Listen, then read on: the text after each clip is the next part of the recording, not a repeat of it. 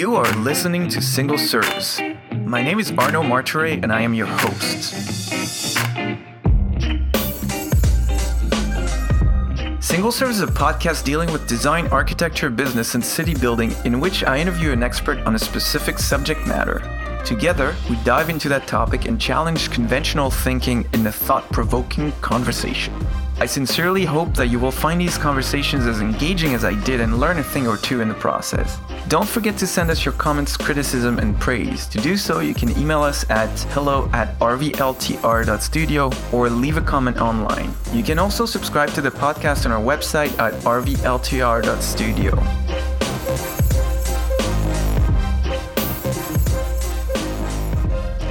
Mark Wainwright is the founder and principal consultant at Wainwright Insight, a sales consultancy for professional services firms.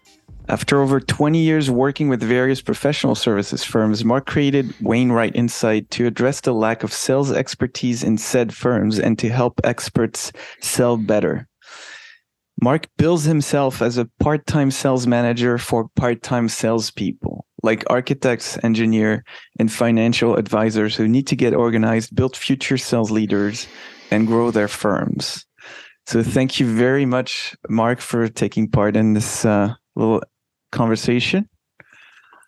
You bet. Thanks for thanks for having me, Arno. This is uh, this will be fun. So can you please tell me who you are and what you do in your own words in three sentences or less? I I think I can do that.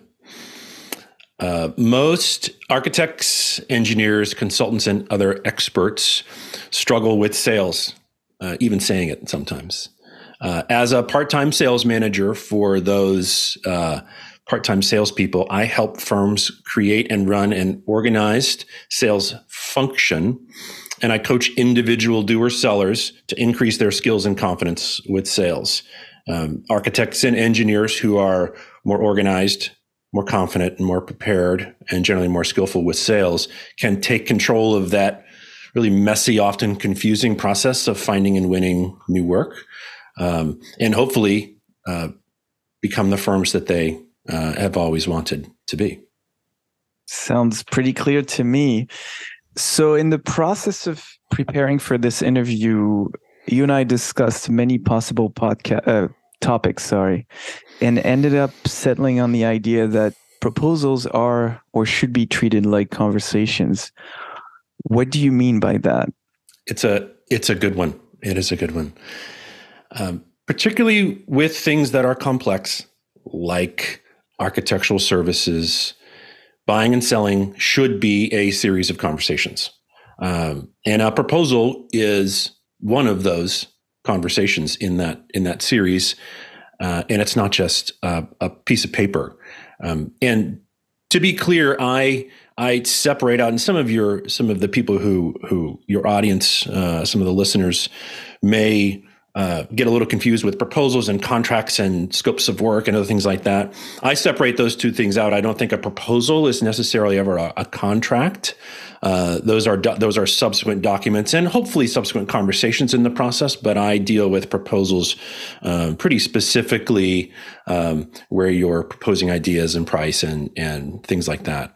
Um, and I I will note that. Uh, um, you had a previous uh, episode, previous recording with uh, Tyler Suomala, and anybody who's listening to this should go back to that and consider that part one of this because we're going to hopefully continue on that conversation of of that prickly word word word of sales uh, and um, uh, just dig a little deeper uh, into some areas. And there's also another upcoming interview that I just did with Kimberly Seldon of the Business of Design. Oh, great! Yeah. Where that I think is going to dovetail really nicely into those other two conversations. Perfect. Um, so while we're at it, to make things crystal clear, why don't we do a little um, audio glossary of what you mean by proposal, contract, and maybe whatever else you think we need to to clarify before we dive hmm. deeper.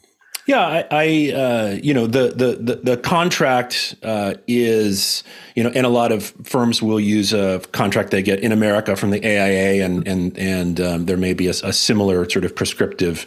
Um, uh, document uh, in Canada, and, and, in other countries may have a, a, similar document where there's a lot of legalese and there's many clauses, et cetera, and that is your contract. And associated with that, you can have an appendix that in, includes a um, a scope of work that is as detailed as appropriate. Uh, it outlines uh, uh, a specific fee or or or, or price t- outlines specific terms everything that's agreed to et cetera. That's a contract mm-hmm. right? Yeah. But in order to get there you need to work through a process of a proposal. And proposals are hopefully um, uh, almost draft in nature in that they are ideas that you are proposing, that you are working through together with a potential buyer, pushing and pulling things, uh, uh, modifying things, editing things, uh, getting to the point where you've made some uh, verbal agreement to move ahead, which then prompts the creation of a of a contract.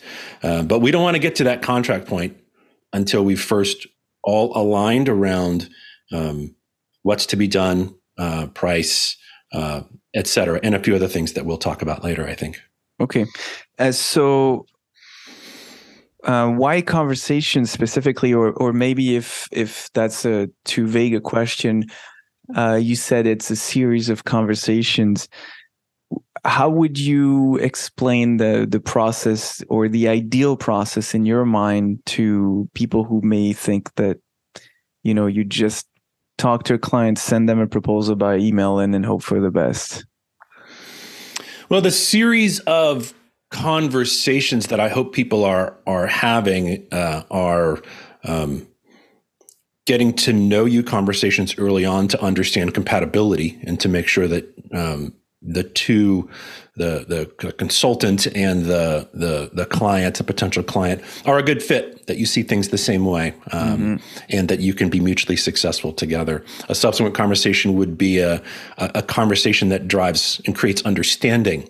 So it's largely focused on inquiry, uh, and uh, you know the the experts need to put aside their their expertise for a moment and just be really curious mm-hmm. in that conversation. And from that conversation, comes um, some potential uh, approaches to helping the client solve their needs, and that's the main topic of our conversation today, which is that that important proposal conversation. And to touch on the why should it be a conversation um, is because it's super hard to work through that whole process sort of asynchronously. I mean, we have a hard enough time, you know, uh, communicating well through a series of text messages or emails. Things always go sideways, right? So, so particularly in professional services, uh, architectural services, things are complex. These are hard. These are hard, complex with lots of moving parts and and and uh, and lots of lots of language and details that that buyers often don't understand. Things can be misinterpreted. We can't read body language without a, a real live, you know, uh, in person conversation, and we can't respond to questions and comments as they as they as they arise. So. Um, a conversation gives us that real time live interactivity that we really need to move through pretty complex stuff. Yeah. And I can attest to that personally because a number of years ago I took the uh, win without pitching training, mm. which is sales training. Great stuff. Great stuff. And it's it's basically what you described. It's the conversation, like taking the client through a series of conversations. And what I've learned through doing this and I think this is what the listeners really need to, if there's one thing to retain, is that by asking the right questions and listening, listening, in my opinion, is the most important skill.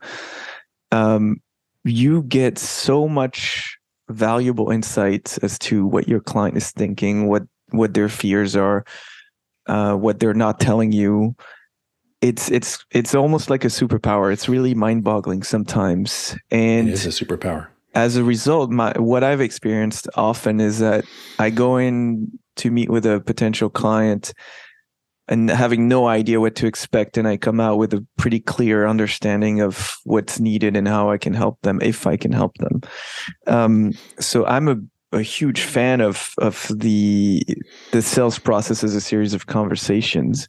Yes. But um, and I kind of alluded to that, but I'd like to hear your thoughts on this. What are the more most important skills required to conduct those conversations? Well, people might expect someone like me that comes in and talks about sales to say stuff like good presentation skills, good eye contact, good negotiation skills, deep subject matter expertise, all those all those things, right? Someone might expect one to to to say that. Mm-hmm. The reality is throughout all these conversations, like we've mentioned, you need curiosity, you need empathy, you need to uh, have good active listening skills, you need to have you need to kind of leave your ego behind. Um, you need to have a desire to learn um, and and a, a, desire and ability not to walk in the door assuming too much. You need to be organized uh, and prepared. Uh, you need to be emotionally intelligent in these conversations because eventually someone might say no, and you need to not take that personally. Um, and all these things are really things that are associated with just being a good human being mm-hmm. and not really things that are associated with you know being a being a good or even a bad salesperson so the uh, it sounds like you're describing the antithesis to the salesy salesman. It is, yeah, yeah, it is. Um, so I want to talk a little bit more about proposals, and can you describe before we get into the the way things should be? Can you describe the most common approach to proposals from service uh, providers that you've seen in your career? Yeah, I think the first thing that strikes me is that um, they're generally all about the consultant, the architect. Right? They're very little about the the prospective client. It seems like every page uh, there's an opportunity to talk about yourself again and again and show a picture or you know just pat yourself on on on the back. And I know most individuals out there, you know, who are seasoned professionals feel that they're that they're pretty humble, you know, and not boastful and, and things like that. But um, these proposals, just you know, page after page, just seem like they're really centered on on um, the firm, the practice, the services offered, mm-hmm. their expertise, et cetera. Which is a little bit frustrating from a from a buyer standpoint, is that they just they have tough time finding themselves in those proposals. But you know how they're built. Beyond that, how they're built they generally jump right into sort of the detaily stuff, the the scope, the schedule, the budget. They get really, really deep into the technical details. Um, they get focused on tasks and the work to be done. Um, pricing is all over the place. Pricing is a mix of you know certain certain dollar amounts associated with certain tasks. There's ranges. Um, some sometimes there's time and materials kind of mixed in there with you know in this big stack of of, of work and tasks. There's a ton of unknowns that they, they don't know how to price them. Uh, there's a handful of a la carte options kind of stuck onto the very end of everything. And then there's a long list of assumptions and exclusions that firms just just love to have. And at the end of the day um, it's really confusing. And you've suddenly made sort of this confusing thing of actually you know buying complex professional services way harder. Mm-hmm. yeah. So um, you, in the process of describing what you've seen you've kind of answered the, the next few questions. So i'm, I'm going to jump ahead a bit and say you know out of this kind of chaotic um, mess let's say for lack of a better word that you've yeah. experienced as as part of working with your clients what would you think what would you say people should do differently? What's the ideal kind of proposal process from start to finish that people should consider to become more effective salespeople? Great great great. It's such a good question. Uh, so fundamentally and the first thing i mentioned before was that they're all about the consultant immediately that needs to get flipped 180 degrees. And so a proposal if I, needs if i may interject for a yeah, second yeah, i yeah. see this in marketing all the time too. Yes. It's like yes. you go to someone's website it's all about them it's me me me and it should really be like you're our prospective client. This yes. is what we can do for you yes and i'm broadly generalizing but that's that's kind of a disease in the architecture industry and i'm gonna maybe make enemies in saying this but so be it I think architects tend to have, generally speaking, pretty big egos. Mm. Not all of them, but a lot of them do. And um, when it comes to marketing themselves, it can really um, bite them in the ass because mm. it's it's always all about them, all about. Um, I saw just a horror as an aside, but it was just so cringy. I saw an architect who's shall remain nameless, but pretty f- famous in Canada, who did a partnership with a big brand that had nothing to do with architecture. I'm gonna not gonna say more because otherwise people are gonna find out what I'm talking about. Um, but it was all about him. It was all about mm. this is what I believe in. This is my aspiration, and it looked really cool, but it said nothing about. Mm. It had no relation to what he could do for his client. It was just a pure puff piece, and it was mm. just kind of how did you get there is the question yeah i i, I actually think a, a, very small percentage of, of individuals and firms can get away with that because their buyer are people who want to associate and identify themselves with that particular brand with that persona so i think that you know you know, like I said, a, a, really, really small number of firms, but the vast majority of firms out there have to have to to to prioritize, you know, client centricity. They have to always put the client first.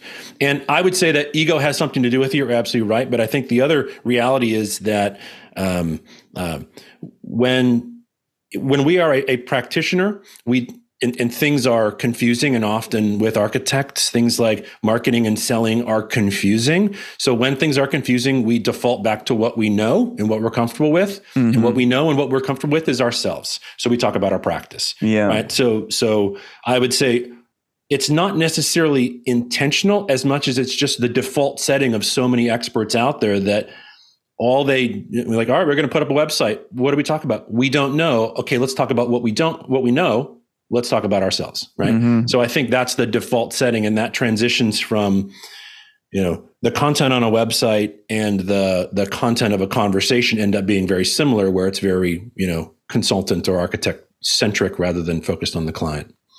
Yeah and i like that you flip that on its head. It's like ego can be a part of it but sometimes it's just yeah it's the only thing people know. Yeah. You're much more diplomatic than i am i guess well, I you know both are uh, they are equally dangerous. Uh, yeah. So so I wouldn't shy away from from saying that firms need to to be conscious and aware of both. Mm-hmm. Um, so let let's because we went on a bit of an aside. Like, so what would be the the process from start to finish of an ideal uh, proposal in the form of multiple conversations, if I can describe it that way?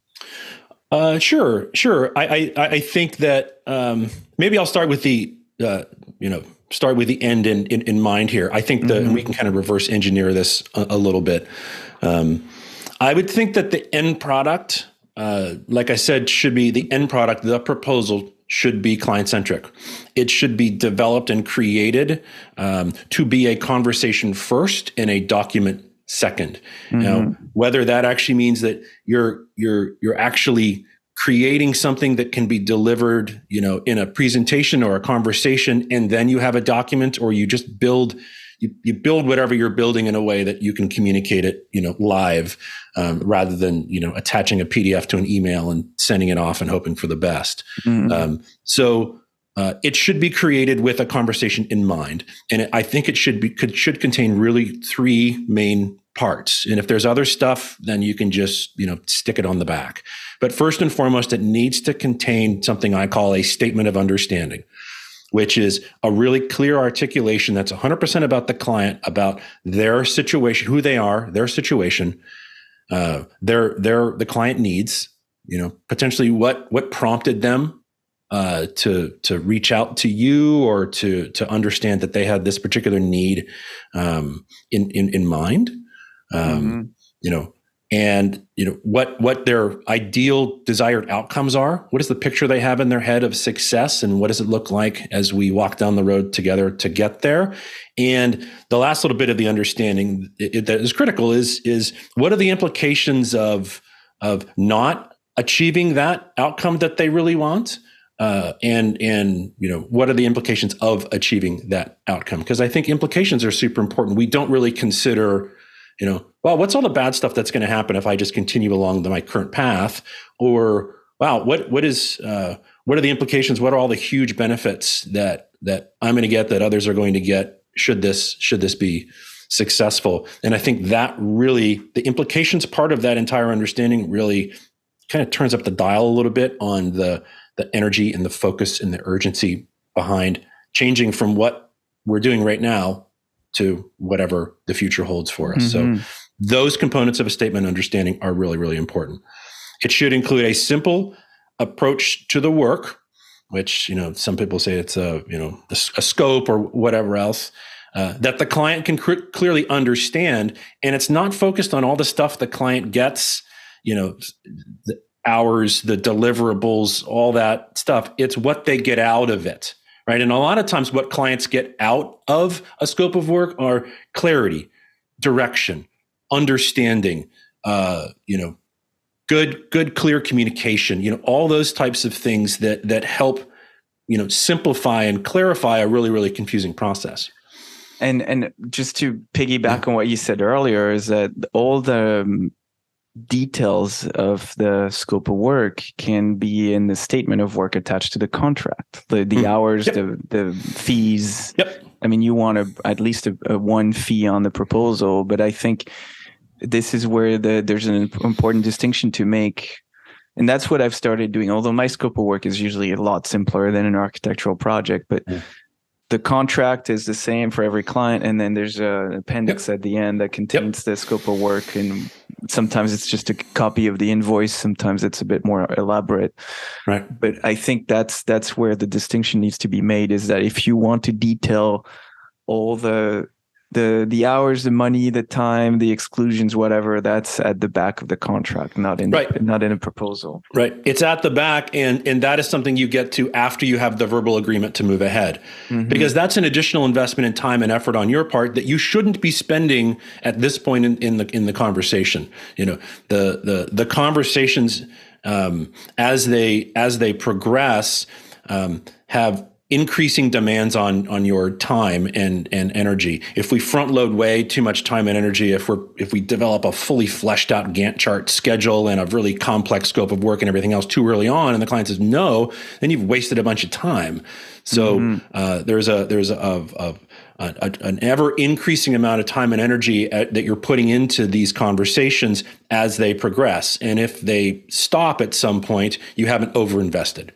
So yeah, that's that's and, it also goes back to your point that every step is a conversation because you may need to revise your your proposal based on uh, what the client says when you review it with them, and then you may need to revise your scope of work when you send it attached with your contract. And so, uh, every step of the way, it is a conversation. I really yes. like that approach. It makes a lot of sense. It is. So, it is. And, and, I mentioned there's there's three parts yeah. to really good proposals. The first is that statement of understanding. The next is you know your approach, the the the scope of work. Um, that probably has some variables and some options in it.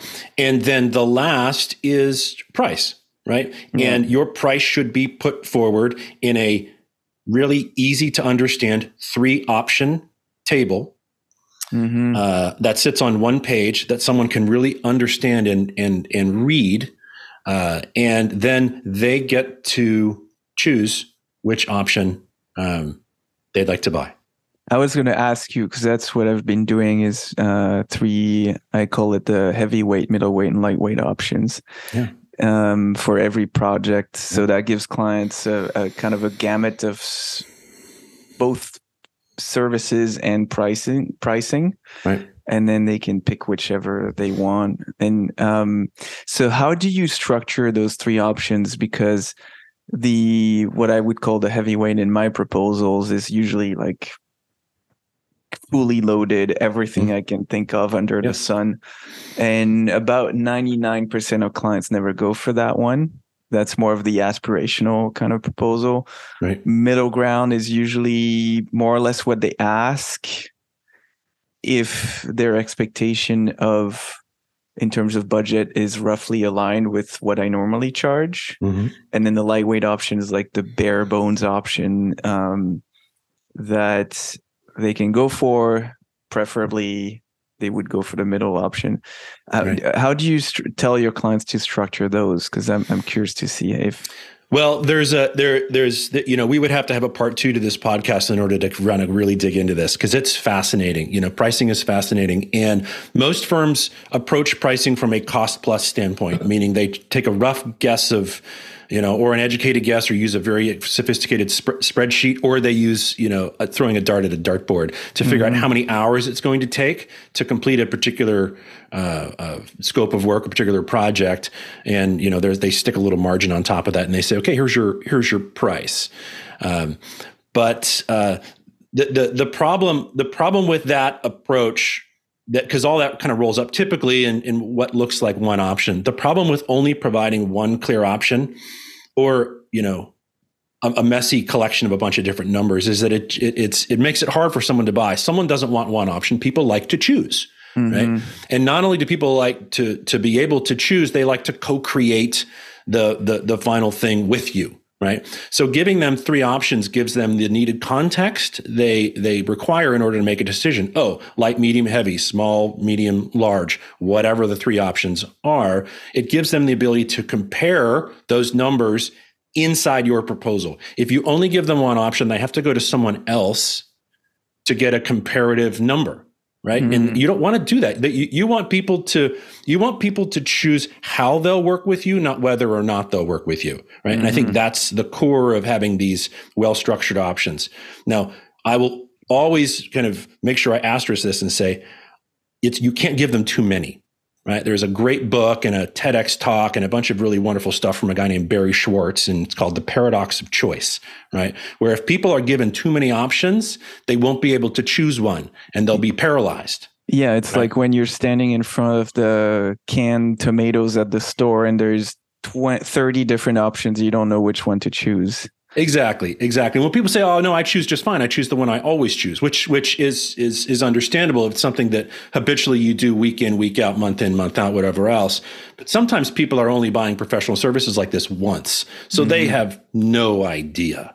Right? Yeah. So you can't give them too many options, and you can't just give them one. So you have to give them the right amount. And it seems that three is a good amount, right? And how I recommend firms structure it has less to do with what's included and what the amounts are and, and all that. It has to do with, um, you know, a small option should either get them to where they want to be or get them close, but not incorporate a bunch of things that they likely want or value.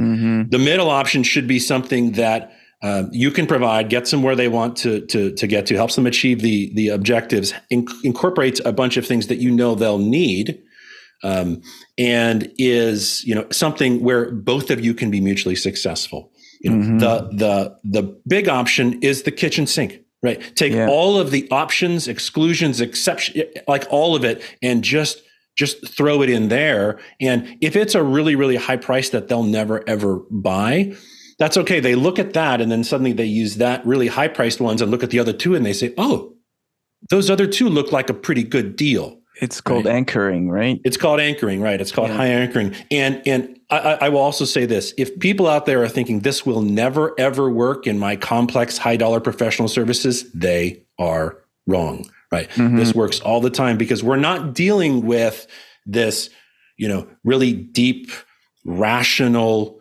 thinking that's going on in people's heads. We are dealing with, you know, sometimes irrational, a little bit illogical, kind of fast thinking that happens in in people's minds that often you know either you know guides good judgments or clouds other types of of, of decision making um, but it's at play in all of our heads and it's called cognitive bias right? And there are a whole bunch of different kinds of cognitive biases and what the one you just mentioned anchoring is is one of them.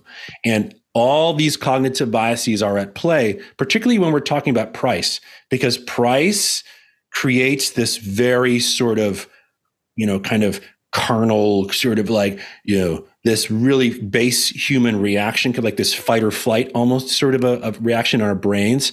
And we have a tough time sometimes, you know, separating ourselves away from all this, all these these biases that are at play in our heads, and really thinking about it rationally. Very rarely does that happen. Mm-hmm.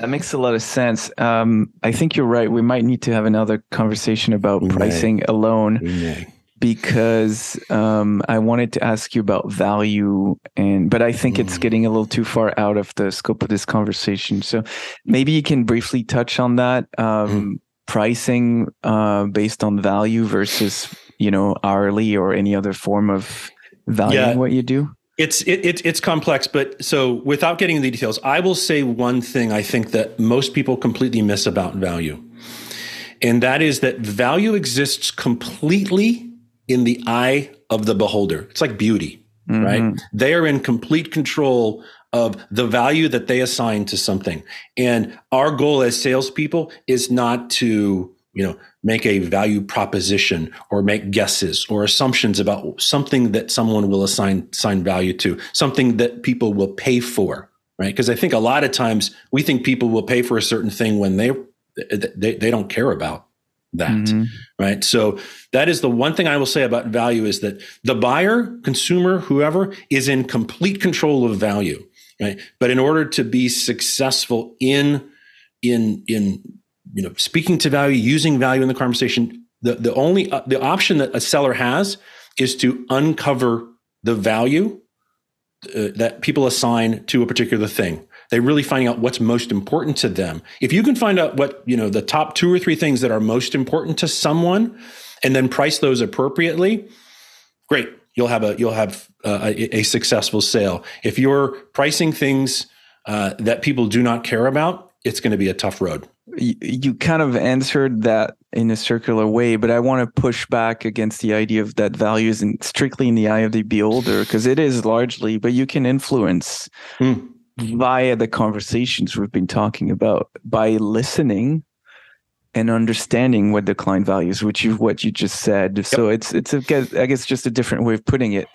But because um, I think it's important for people to understand that they can influence the process, even though the ultimate decision is in the hands of their clients. Mm. They can affect how the value of their services is perceived and therefore be more successful at, at selling them.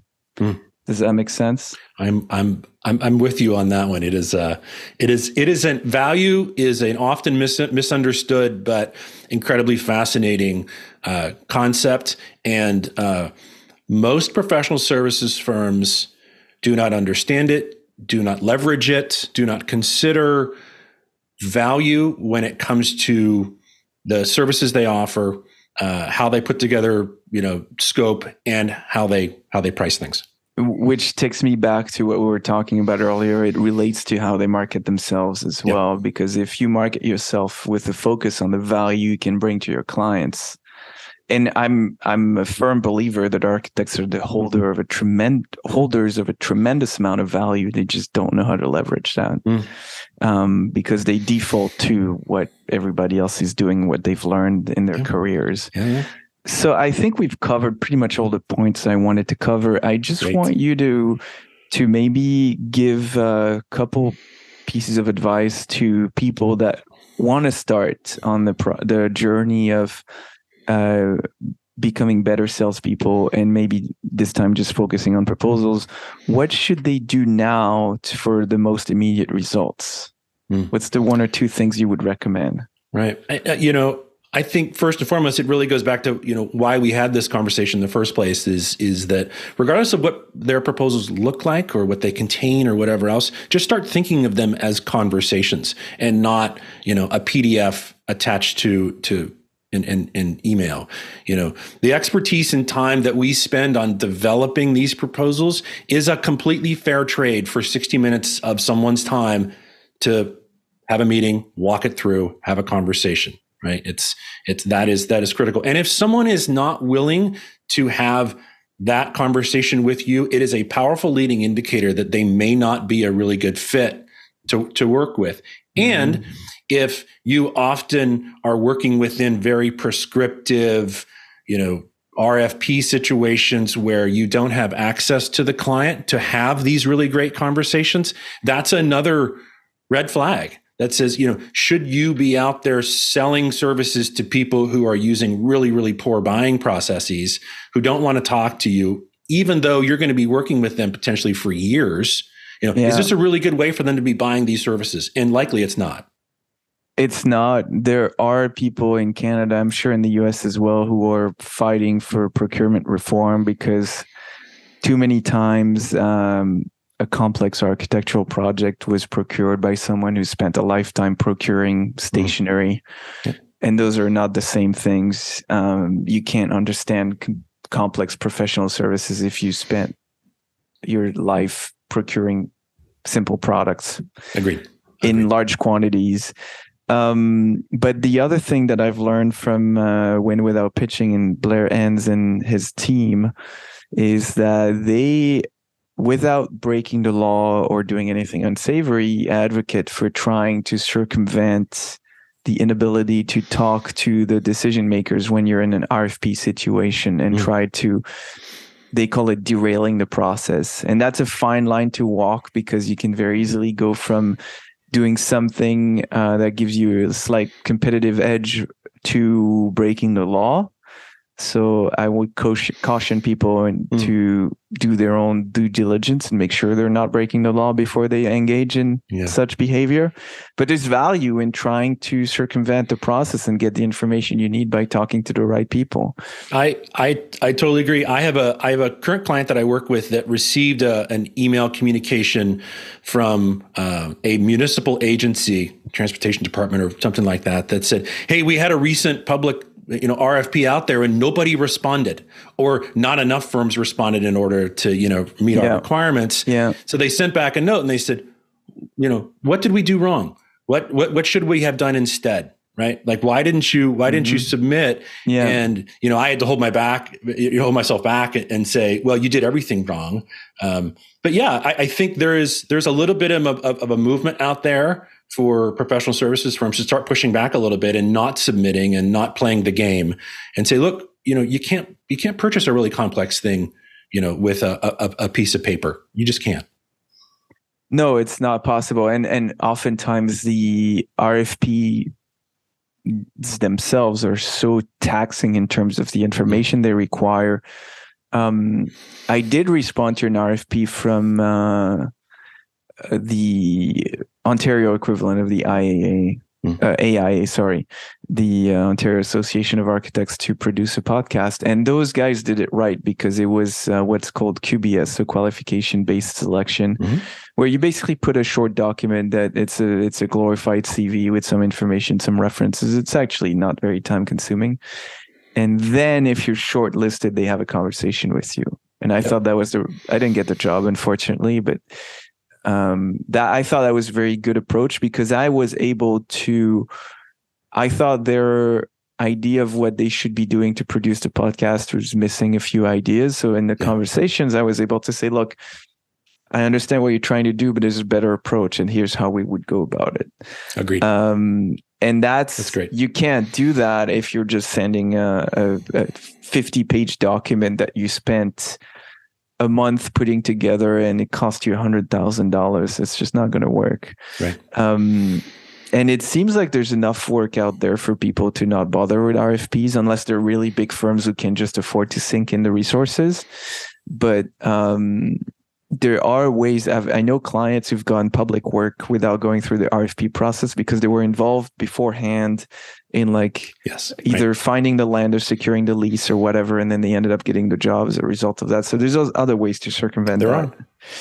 Are. Um, so that was great. I think uh, that's enough for today because it was pretty heavy in in, yeah. in content information, which is great. I, I really enjoy talking to you. Um, but before we part ways, any last words last words of wisdom that you'd like to share with the audience?